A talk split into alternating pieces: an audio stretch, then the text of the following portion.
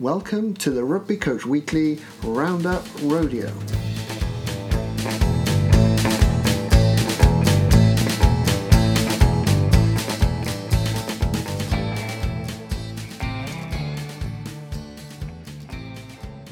Welcome to the Rugby Coach Weekly Roundup Rodeo. I'm your host, Phil Llewellyn. Thank you for joining us for season five, where we discuss all things coaching. Slight tweak this week where I follow up on the preseason webinar from a couple of weeks ago and discuss how preseason, is, how preseason has been shaping up for some clubs. This week, I'm joined by King of Bristol and guest of one of Magic Academy's top five most listened to episodes. So I'm hoping this one will go through the roof. Uh, Dan Cox. Coxie, great to have you along. Thank you for joining us. Wow, what an introduction! I think I think I've actually slipped out of the top five now because a few reasons. The the guests are really strong, and also I've stopped downloading the episode every thirty seconds at home. So it was time to it was time to quit. Um, but yeah, I think like Scott Robertson might have beat me in fair play. I, I, will send him some beers. Yeah, I mean, if it's Scott and Eddie, it's pretty. You're in with pretty good company, mate. To be fair, so awesome. Um, do you want to just tell listeners who you are, what you do, uh, a little bit of your background, that'd be class. Yeah, so uh, I'm currently a lecturer in sports coaching at, well, I guess SGS College, which has now been um, the university section has been re- renamed University Centre Wise in Bristol. Um, I'm also the head coach of Somerset and Old Redcliffians down in Bristol. Um, I've been coaching coming up for 12 years. So now I'm in a nice position, I guess, where I'm combining my coaching time and my lecturing time and, and developing coaches and people alongside rugby players as well, which is, yeah, nice, enjoyable for the most part, anyway. That's a great role. Um, so yeah, I mean, I guess this is just a, a bit of a, a, kind of chat generally about how you found preseason, like what what's it look like for you guys post COVID, all that type of stuff. So, kind of first question, like how have you gone about, or yeah, no, maybe actually just update. What did you kind of guys do at the end of like last season, like inverted commas, because it wasn't really a season. How, how have you kind of got to the point you're at now? Yeah, so we we were a bit torn really what to do at the end of the season. Obviously, we had that strange period where everything kind of got okayed again. The return to rugby roadmap come out, which I thought was was really well designed. Um, and it, I, I, guess it just got left up to clubs as to how they approach it and what the best fit is. Um, there were some in the club, I think, that, that wanted to push on and, and, get some contact games in, but for the most part, the lads felt they just they just wanted to have kind of six weeks of um, six weeks of, of, different types of games and, and touch. And we've done some things like we had an inter club, we had an in-house sorry club tournament um, on a Saturday, a few beers and burgers after, and, things like that. And we've done some sort of mini tournaments on the Tuesdays and Thursdays. And for the most part, you know, I think the last week dropped off, but for the most part, we've had anywhere between 78 in the first week down to about 40 in, in the final week. So, you know, really, really big numbers in engagement. Um, that 78 on the, in the first week was not what we were expecting, but um, a real mix of kind of club vets that had have no intention of playing again, but you know, COVID had kind of really kicked their ass and and they wanted to get out the house and they just wanted to get active. And they they knew we'd advertise what we were doing and it would be inclusive. Um, you know, people had brought up their sisters, that, that play for for clubs with female teams elsewhere. Um, a mix of kind of third, second team, first team, and, and it was brilliant. It was really, really good to see. I guess the challenge was we've only kind of got three or four coaches, um, which is, is quite a lot if you're coaching 30 players, I guess, but for 78, maybe not so much. So um, yeah, I became a bit like the fat controller in the middle with the with the whistle, just just blowing it every 10 every 10 minutes. I don't, I don't think I was coaching. Well, I know I wasn't coaching, but you know, we were facilitating something that was was pretty positive. And um, yeah, I mean, we, we didn't do any contact at all. Um, some of the lads that some of the lads that chose to play sevens in the summer, they started to do kind of a, a little bit in their own time, uh, which was kind of aided by our medical and S and C. But yeah, we we just had some real good fun, really. And you know, it's it was well received. It was well received, and we kind of treated it like the not a write off because we got some really good stuff out of it, and the stuff we we got from it was was implicit. We didn't really, you know, the players didn't always know what we were up to, but we'd be embedding kind of some principles in those games that were, you know, were definitely some key principles of play for us and and and well everyone that coaches rugby, I guess. I love that. As just, I think, yeah, as you say, just a, a good use of that opportunity and time. So, do you, do you think like the non-contact bit has made a difference?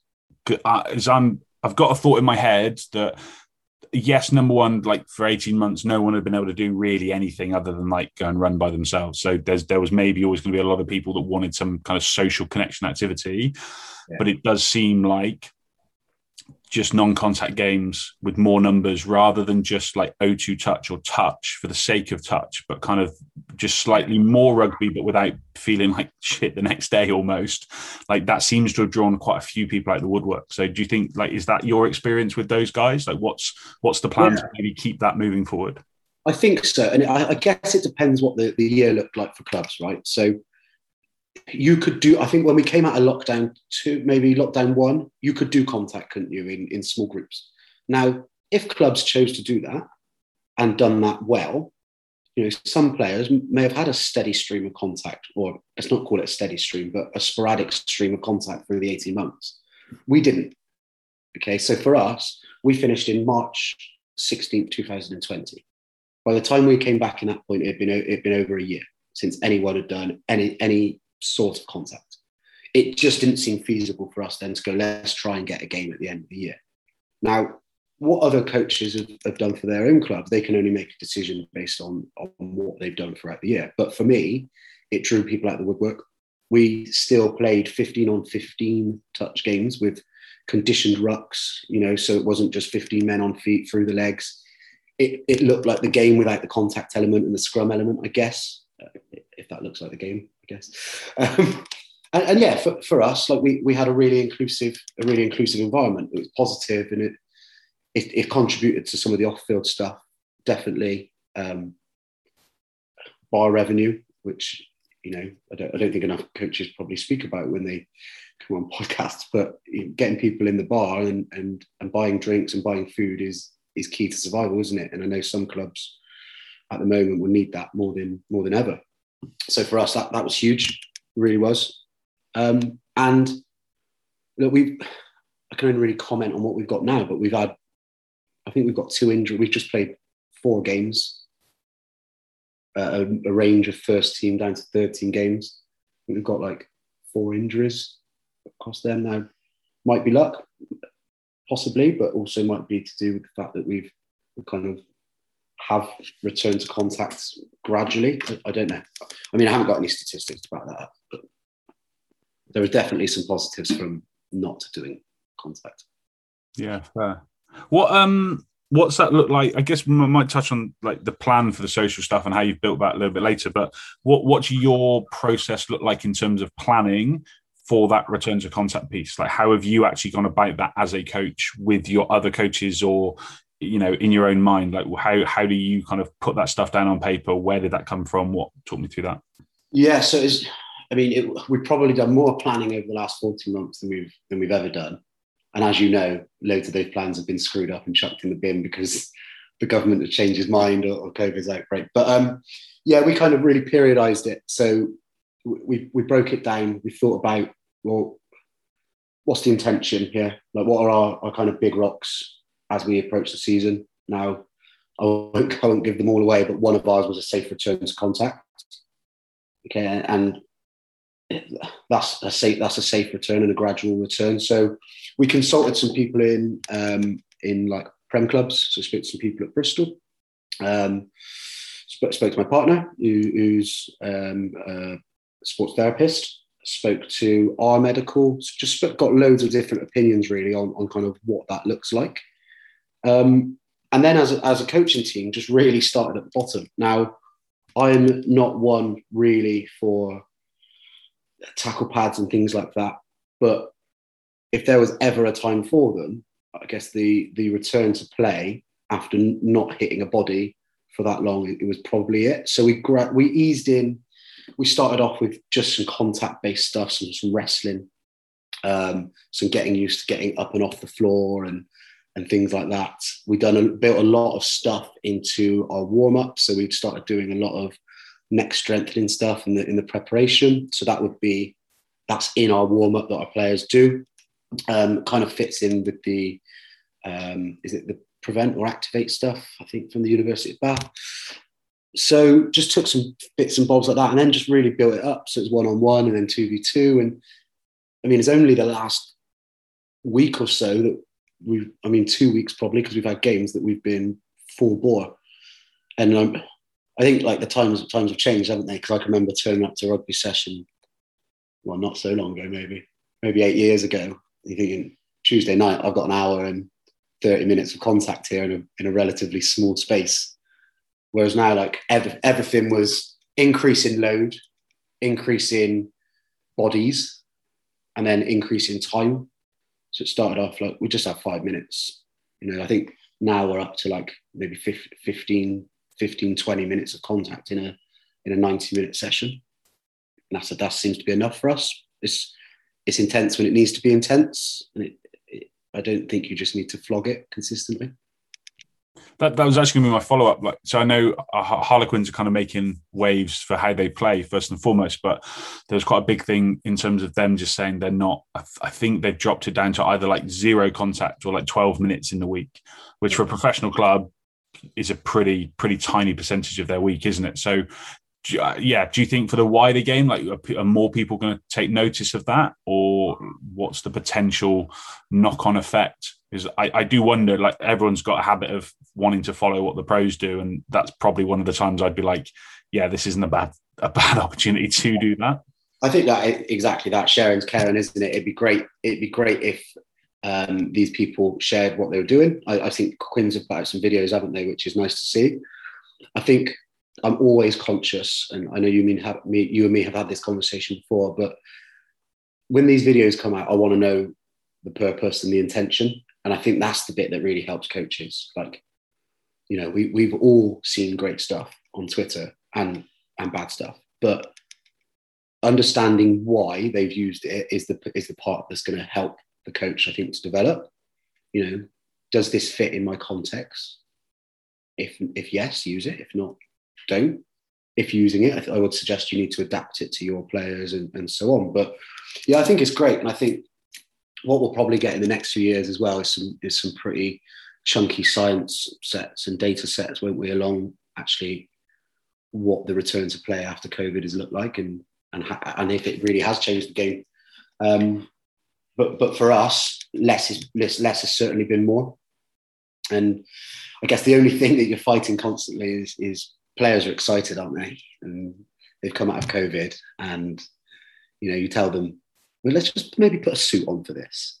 like, no, no, no, no, they want to kill each other, but it's great. Like the excite, the excitement post COVID this time, this time round, feels incredible because you know we're playing. I think the season's oh, two weeks away, isn't it? And I think for the first time, players are are less skeptical that actually they're we're going to do this now. like all the all the false storms have, have, kind of stopped. But yeah, it's for us. Less has certainly been more, mate. Definitely. How how does less is more look?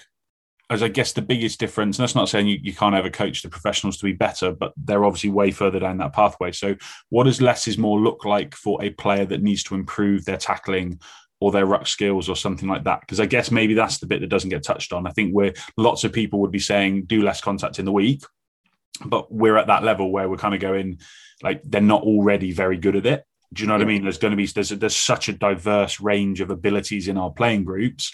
What what yeah. kind of like top tips or advice have you got for anybody that's kind of struggling with? Yeah, we don't want to batter people and injure them, but I still need to find a way to make them better at some of the contact based elements. Like, how does that look for you guys? Yeah, I think like for us, the, the big thing is, I, I, as we've just mentioned, we've got a lot of players training. We haven't got loads of coaches. We've got a lot of players training. And those players range from players that have played National League down to players that are playing uh, uh, level nine. Okay, so the, the, the gap is huge. And I'm, I think most people that listen to these things at their club will have some sort of gap, won't they? So the biggest thing for me is, is understanding who, who you've got, what their needs are. It, it is quite important because we've got we do something at the moment around players individual development and they get feedback they understand where they need to develop and they'll have some some smaller stuff that they can do before the session where like me and jack gaddy who's assistant coach he will be available and will be kind of around but players are kind of taking some responsibility and going away and developing stuff. But the way we the way we tend to do it in session um, is like the early part of the session is carousel based. So they get a bit of everything. You know, they might have three carrots, say three stations. Um, one of those station might be a game. Okay, a game working on um, I don't know. Let's let's call it. Let's say scanning. One of them then might be a, um, a station looking at some more isolated uh, tackle practice, and one of them might be looking at the breakdown. Now, I'll probably be the scourge of Twitter for saying isolated practice, but um, like again, for for me, it, it's about some players need more chaos at, at, at sometimes, and some need less, right? So I would still make sure that every practice in that carousel had variability, like like we've spoke about. You you you can't coach def- uh, defense unopposed, like it, it doesn't work. So there needs to be variability. There needs to be um, there needs to be kind of a dial of chaos to no chaos. I would suggest, and and you'll know by knowing your players when to dial up, when to dial down. Um, but just like yeah, designing practices that kind of are are thoughtful and, and have the player at the centre. And I guess coaches will know their players better than than anyone. It might be that someone someone needs more, someone needs you know more work on the the breakdown than they do on the, the other stuff. So you know they might stay for a little bit longer in that in that breakout or whatever. But yeah, I think for us certainly having kind of 45 players to manage on any given night, that that's worked for us. And it's there's there's a nice win in the fact that they've got good variety in the in the practice. They're working on a range of different things, a range of different sort of chaos levels, and but also you know, we're managing the amount of players with the limited coaches we've got, which I know, again, most people that most people that are coaching in at grassroots level will, will be dealing with. Do you um do you differentiate within those groups? So would would you kind of put certain ability groups together so they're they're a little bit more on par rather than let's say your best player working with your worst player? Because again, I think this is always a little bit of a quandary for coaches. I'd have probably avoided doing that for a number of years because it's like you don't want to create separations within the group. But then the more I kind of learn about better coaching and differentiation within coaching and challenging those individuals, the more I kind of go like I I have to do this. But if I only do it for one thing, it probably creates separation. If I give if I do it for lots of things, I'm going to give lots of different people an opportunity to be in a different group or a different point. Do you know what I mean? So, like, you might be in the top tackling group, I might be in the worst one. But when it comes to the passing group, it might be the opposite. So, it, it kind of just gives you that opportunity, maybe as a squad, to recognize where some strengths and work ons are for everybody without without separation. But I'd, I'd, be interested if if you guys do something similar or not. Yeah, so so something similar, really. We, you know, what we tend to would have it tend to have is um, kind of first team group working together and then like we, we've got guys that have turned up this year that have not played the game before. So putting them with someone that's played 100 times in national two that's not going to that's not to help them if it's you know if it's full contact tackling. I mean, they, they don't know what the tackle looks like. So yeah we, we've we've had that. But then like you said there will be areas of our practice that will be completely mixed. So we'll then go into some you know, from that carousel, we'll go into some small sided games where everyone will be working together. And what we've what we've had quite a lot of is, is kind of really good peer peer feedback and coaching. Um, for instance, if I'm taking a group of a group of twelve, okay, and those people are working in threes or fours. When I'm not at a group, I can hear lots of good, really good conversation behind me around different things. And I think that's the benefit of them mixing, isn't it, as well? Like if you've got someone that's played 100 first, 100 national two games, speaking to someone about that's never played the game before around what this looks like, how they could improve that. Okay, um, I, I, think that's a that's a good thing as well. So I think, yeah, like a healthy balance really. I, I'm I'm keen, always keen to not just go, you're the first team, you're the third team, you train over there, we train over here. Because actually, yeah, you're right, that doesn't do anything for, that doesn't improve the club as a whole. Um, so yeah, well, I think we've been good at that and, and just trying to trying to balance it, definitely. Do, do you prep that co-coaching with some of the players, or do they they just naturally take that on? Because it's one of those again, you kind of kind of are they the same messages? Are they using the same terminology? Like, is it good for them to understand something better to be able to explain it to somebody else? Like, there's, there's, I think there's lots of nuances within that, but it's also kind of, you can yeah. just go, great, they'll do that naturally, and I don't need to worry. Or do you kind of prime that with them around this is how you're going to help me out type thing? Yeah. So a bit of both, really. If I'm honest, there's some in the group that are, are just really good, really good kind of caring people developers that will naturally take someone aside and and talk to them. We're really lucky in the group that we've got. Uh, I guess this is a, this is going to be a theme going forward because there's so many people coaching now, and so many people graduating with sports degrees in different fields that we've actually got quite a lot of coaches or S and C coaches or medical uh, uh, medical practitioners within the group. So we've got a really good mix of qualifications in there as well. So you know, we, we might have S&C, someone who's qualified in talking to someone about how they can improve different areas and, and off field and things like that. We've got different sports coaches in there that are talking about how, how, bits and bobs might work, which is, is really good. But we also do have a group of players that are like you know, the leadership group, I guess, um, that have been that have been nominated, and it's pretty fluid, and and we speak to them a lot, and people come in and out of the group, but it's they'll get they'll get messages around different things like that. We're going to look at this today. I, I would like you to make sure that you're watching this, and I think you could really add some value in this. Let's say on the defence, I think you you know you really add value in this area. Therefore, can you can you maybe watch one or two players? And, and we've had good success in that as well. Um, I, I guess tough, isn't it? Because ultimately, players they're training to try and to try and make themselves better, aren't they? And the, the nature of it is that they want to they want to move they want to be placed as high at the club as possible. So, you know, some of them are like, well, I, I will do that, but I'm going to look after me first. But yeah, we, we do prime them a little bit, and we've got we've got quite good clarity at the moment around our game model, which is we've essentially taken the principles of play, the RFU principles of play, and we've redesigned them in our in our terminology, and then so like go forward, for instance, within that, there will be some little bits of terminology, our language, if you like. So if I'm saying something as a coach, we're all joined up on what that means. That means the players that that are kind of giving messages are also giving those same players. The guys that are coaching the third team are giving the same the same messages. So on a Tuesday and Thursday, yeah, we've kind of got our own little our own little language, I guess, that that represents what, what we want to do as a club. And that's been something that we've we've developed over a 15 month period and is ongoing. It's you know it's, it's re- again really fluid.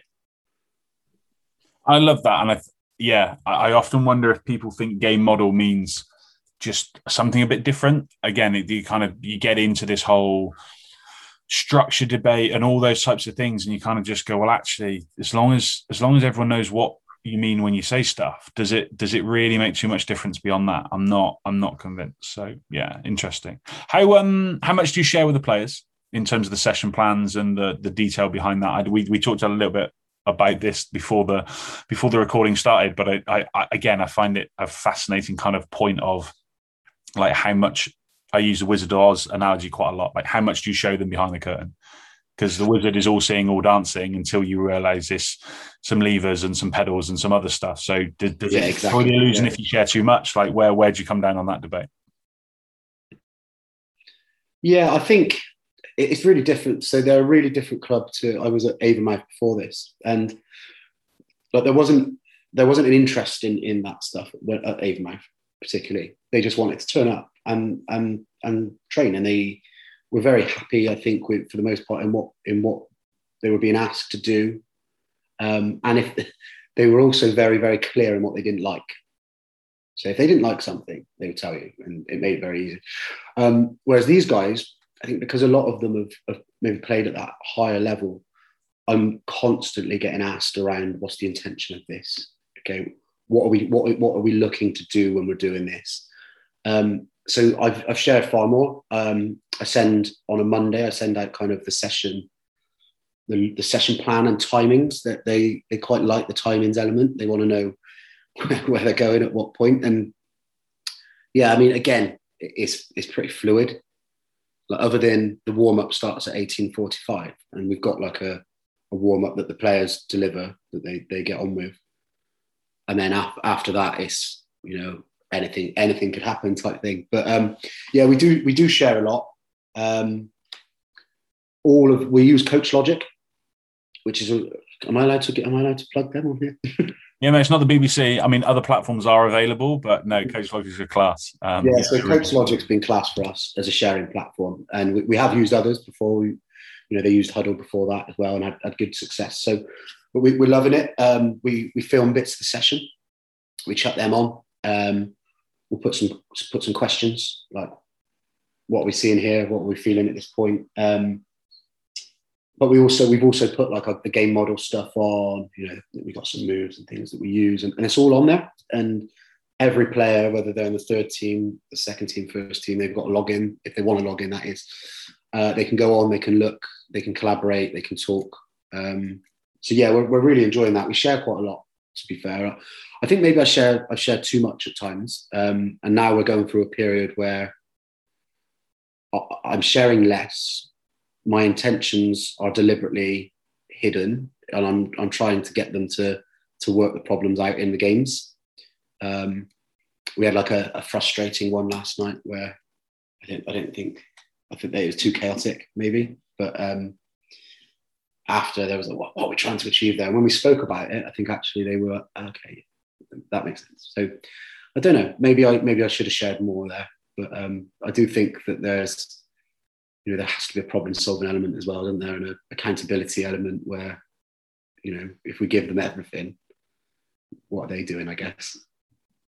Yeah, it's it's funny when you share. I so I did some feedback with the Oxford team this year, and um, as I, I always send the plan out with the timings and everything else, and and I, they they I think they do really like it. Like the ones that want to know then get to know exactly what's coming and various things.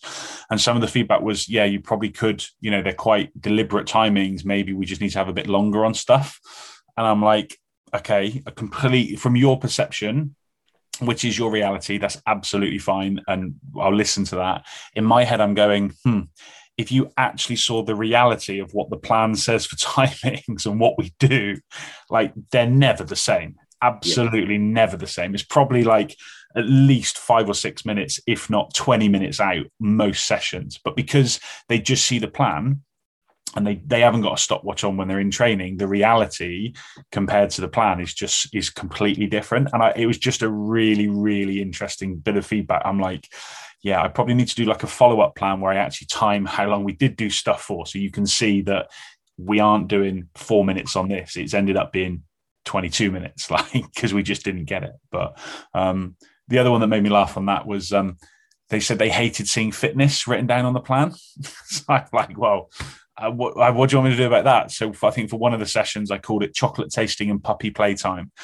And then they turn up to the session and they were genuinely like, Phil, where's where's the chocolate and dogs? And I'm like, oh yeah, no, you, you really didn't get this, did you? Like that's fitness. They're like, oh, well, this isn't fun. to the baseline.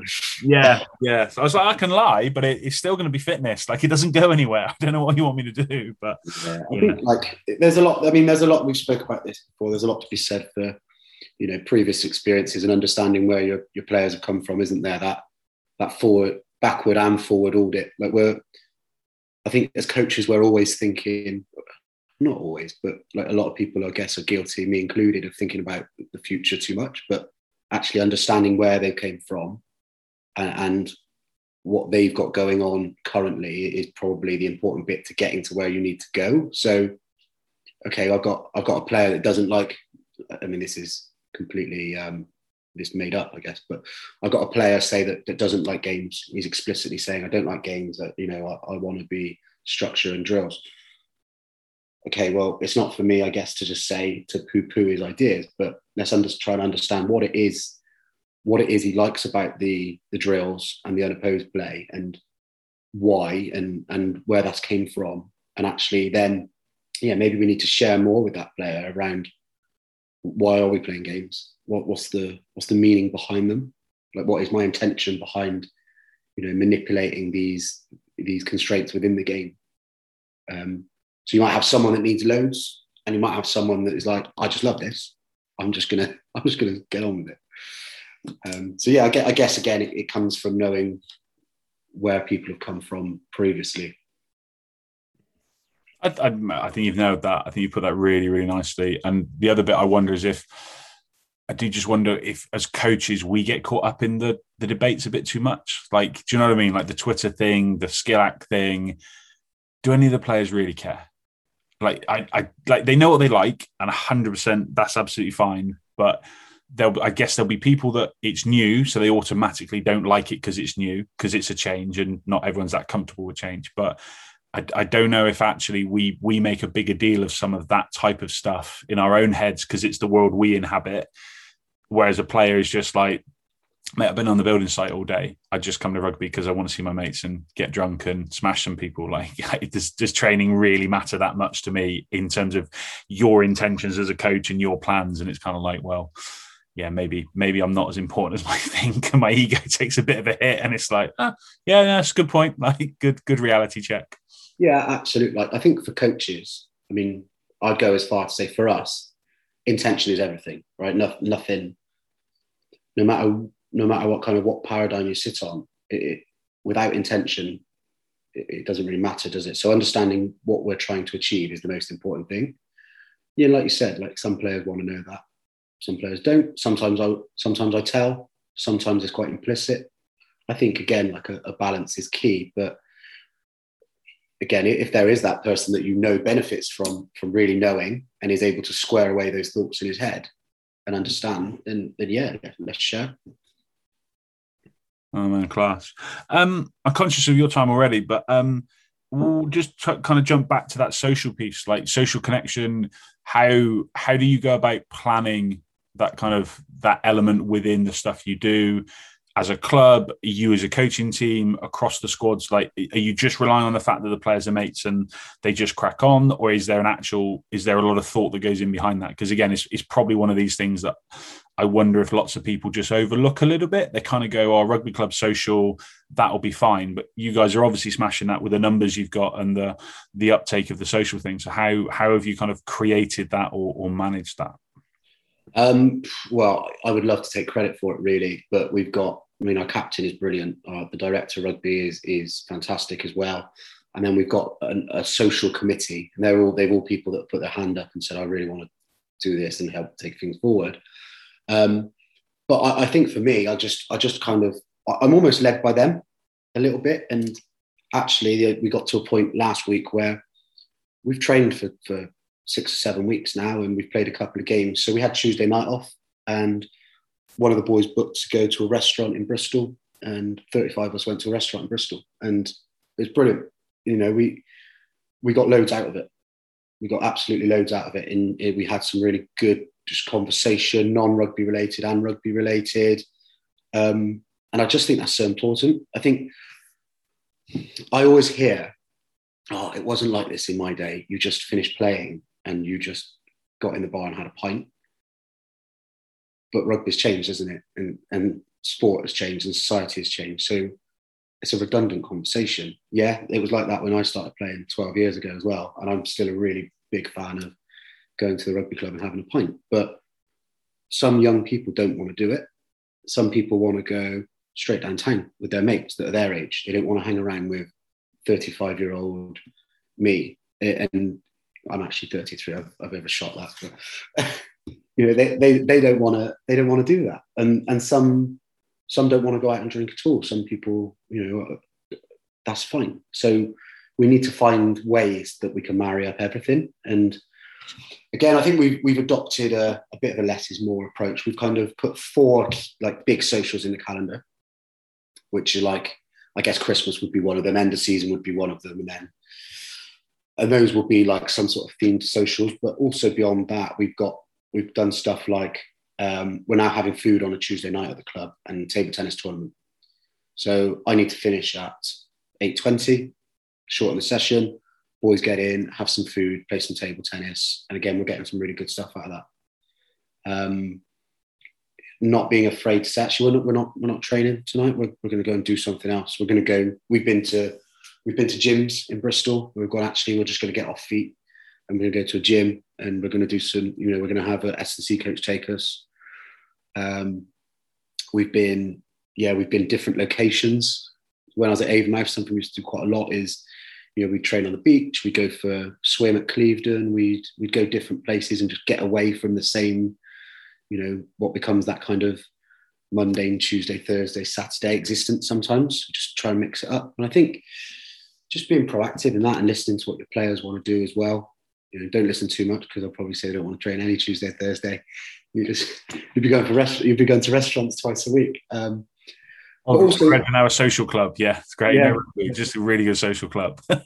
we've, we've got um, the backs. The backs have got a cake club now, which I would I'd like to say I'm not benefiting from, but actually the last two weeks I've had a piece of cake. So it's um, but if you know if, if they score a first phase try, then then they're in cake. They're bringing cakes in, and you know we, we've scored two the last two weeks, and there's been cakes, So it's you know it's great, and the boys love it, and I think we scored last week, and the first shout was "Cake Club."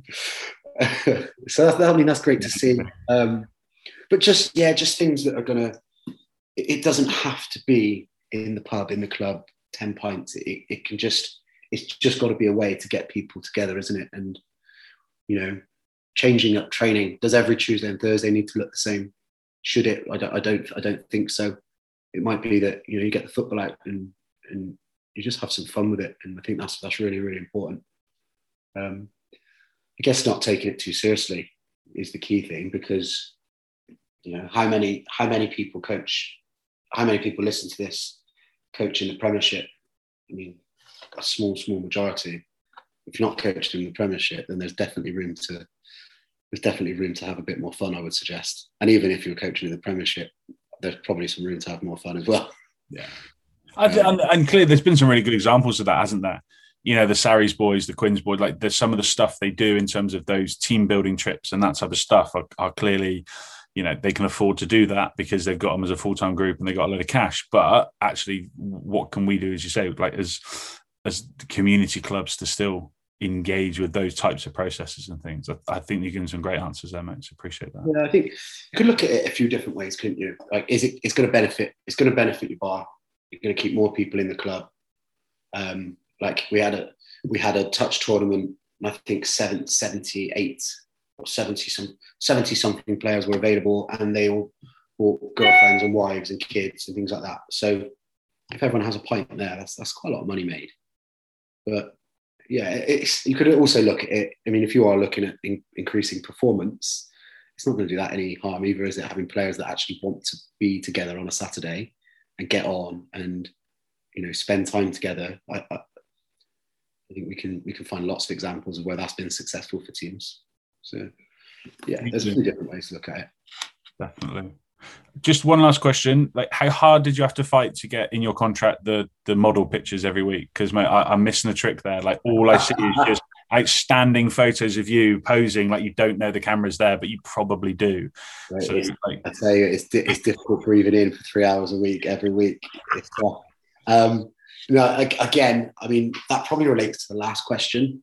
The club um, have been really, really kind of proactive and forward thinking. And we've got a guy, Andy Watts, media, he's incredible. Um, he runs all of our social media accounts and actually our reach on social media has increased. And at the moment, our player base has increased, and the people that are coming to watch us has increased. So it may look like shameless self promotion, and on my part, it definitely is. But for the club, in terms of what the club want to do, that's kind of the, the five year plan the new committee have got. It's about increasing reach, and um, Dings Crusaders do it awesome. You know, John White does that awesome for um, in Bristol as well, and obviously Bristol Rugby, Bristol Bears, sorry, and Tom Tainton and those guys do it amazingly as well. So, you know, I, I think it's just be, again being a little bit forward thinking. Um, I probably don't need to share as much as I do, but it's nice, isn't it? I've just had just started wearing glasses, so that's a that makes me look slightly more intelligent as well on the pictures, I guess. I, I, did hear a rumor that you have uh, editorial rights as well, so you won't let anything go out unless it, you know, it's got to make you look good. But well, I've done that the other day. Actually, uh, I I did crop the, the, the belly a little bit, and Wattsy put the original photo up. So. Spin him, off. Disciplinary, that is. I, I, have spoke to him. There were some choice words exchanged. That's what court sessions are for, mate. Get him in in front of the that, judge. That's it. He's he won't want to come on the coach now. Oh, mate, I've loved this. This has been absolutely fantastic, and I just yeah, hopefully loads and loads of stuff for for coaches listening to think about and take away, and um, yeah, and just kind of engage with. So uh, really appreciate your time. Thank you very much. Thanks, Phil. Cheers, mate. mate. Absolute pleasure. Uh, to those listening, we hope you enjoyed the episode. Thanks again to Dan for his time uh, to a really, really great discussion. Um, links to any content that is kind of floating around this week will go on the blurb on Rugby Coach Weekly, as it always does. Uh, I'd like to thank you for listening. Wish you all the best and go well.